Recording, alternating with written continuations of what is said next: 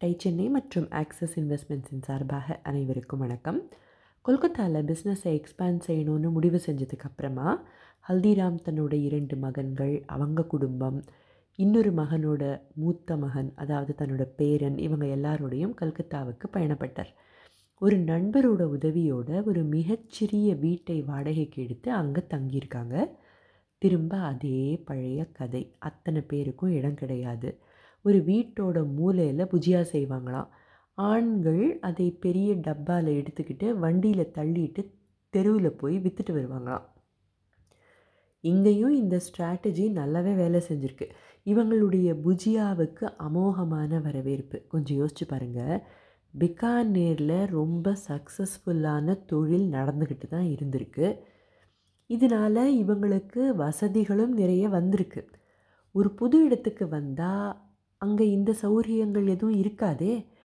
குடும்பத்தில் இருக்கிற எல்லாருமே இந்த வசதிகள் இல்லாத ஒரு சூழலை அக்செப்ட் செஞ்சுக்கிட்டு இருக்காங்க. தொழிலை வளர்க்கணுங்கிற ஒரே நோக்கத்தோட திரும்ப ஆரம்பக்கட்ட நிலைக்கே போய் புது இடத்துல தொழில் தொடங்கியும் இருக்காங்க. நாளடைவில் இவங்களுடைய புஜியாவுக்கு ஏகப்பட்ட டிமாண்ட். தொழிலும் வளர தொடங்கியிருக்கு. கொல்கத்தாவில் இவங்களுக்கு அதிகமான ப்ராஃபிட்டும் கிடைக்க தொடங்கியிருக்கு. பிகானேரில் அந்த காலகட்டத்தில் ஒரு கிலோ புஜியாவை இருபத்தஞ்சி பைசாவுக்கு விற்றுக்கிட்டு இருந்திருக்காங்க. கொல்கத்தாவில் ஒன்றாறு ரூபாய்க்கு விற்க தொடங்கினாங்களாம். தொழில் இப்படி லாபகரமாக போனதால் ஒரு சில மாதங்கள்லேயே வாடகைக்கு ஒரு கடையை இவங்களால் எடுக்க முடிஞ்சிருக்கு.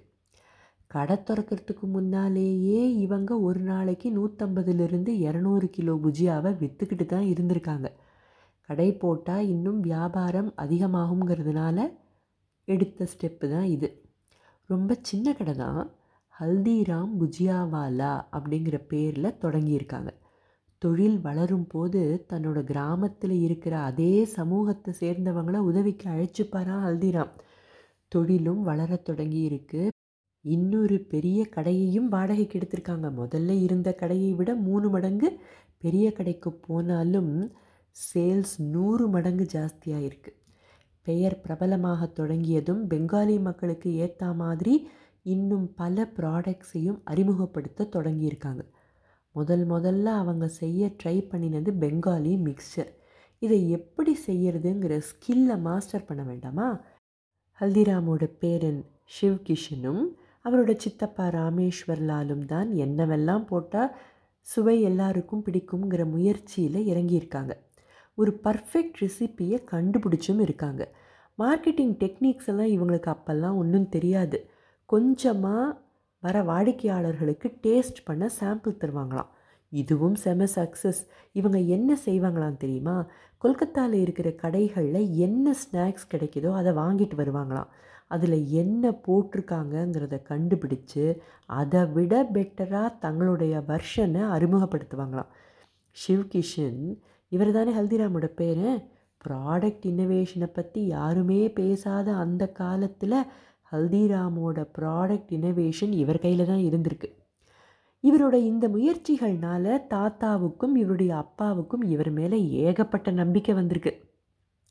ஆயிரத்தி தொள்ளாயிரத்தி அறுபத்தி ஏழில் எதிர்பார்த்ததை விட கொல்கத்தாவில் தொழில் ரொம்ப அருமையாகவே போக தொடங்கியிருக்கு. ப்ராஃபிட்ஸும் அதிகமாக தானே தன்னோட மகன் ராமேஸ்வர்லால் கிட்ட ஆப்ரேஷன்ஸை ஒப்படைச்சிட்டு ஹல்திராம் பிகானேருக்கும் அடிக்கடி போகத் தொடங்கியிருக்கார். எப்படியெல்லாம் தன் மகன்களுக்கு உதவ முடியுமோ அதை செஞ்சுக்கிட்டே தான் இருந்திருக்கார். இந்த காலகட்டத்தில் குடும்பத்தில் ஒரு சின்ன பிளவு உருவாக தொடங்கியிருக்கு.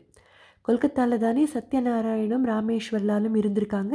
ஒரே வீட்டில் இருக்க முடியாதுங்கிற அளவுக்கு சிறு சிறு பிரச்சனைகள் தலை தூக்க தொடங்கியிருக்கு. இதுவும் இந்த குடும்பத்தில் ஏற்கனவே நடந்த ஒரு விஷயந்தானே.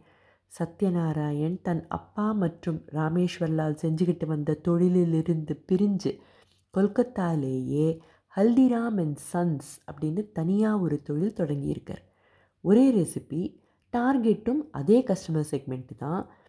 சகோதரர்களுக்குள்ள சரியான போட்டி. ஹல்திராம் முஜியாவாலாவே ராமேஸ்வர்லால் நடத்திக்கிட்டு வந்திருக்கார். சிவகிஷன் இவர் கூட தான் இருந்திருக்கார். இவருக்குன்னு ஒரு லாயல் கஸ்டமர் பேஸ் இருக்க தான் செஞ்சுது. இந்த ஸ்ட்ராங் ஃபவுண்டேஷனை பெரிய அளவில் தகர்க்க புது பிஸ்னஸ்னால் முடியல. ரெண்டு பேருக்குமே இந்த காலகட்டத்தில் நிறைய ஸ்ட்ரெஸ் இருந்திருக்கணும் இல்லையா? இந்த ரெண்டு சகோதரர்களுக்கும் இடையே போட்டி தொடங்கின காலகட்டத்தில் கொல்கத்தாவில் புஜியா மார்க்கெட் எப்படி இருந்தது? இதுவும் நாம் தெரிஞ்சுக்கணும் இல்லையா? இதை பற்றி அடுத்த பகுதியில் பார்க்கலாம். அதுவரை டை சென்னை மற்றும் ஆக்சிஸ் இன்வெஸ்ட்மெண்ட்ஸின் சார்பாக அனைவருக்கும் வணக்கம்.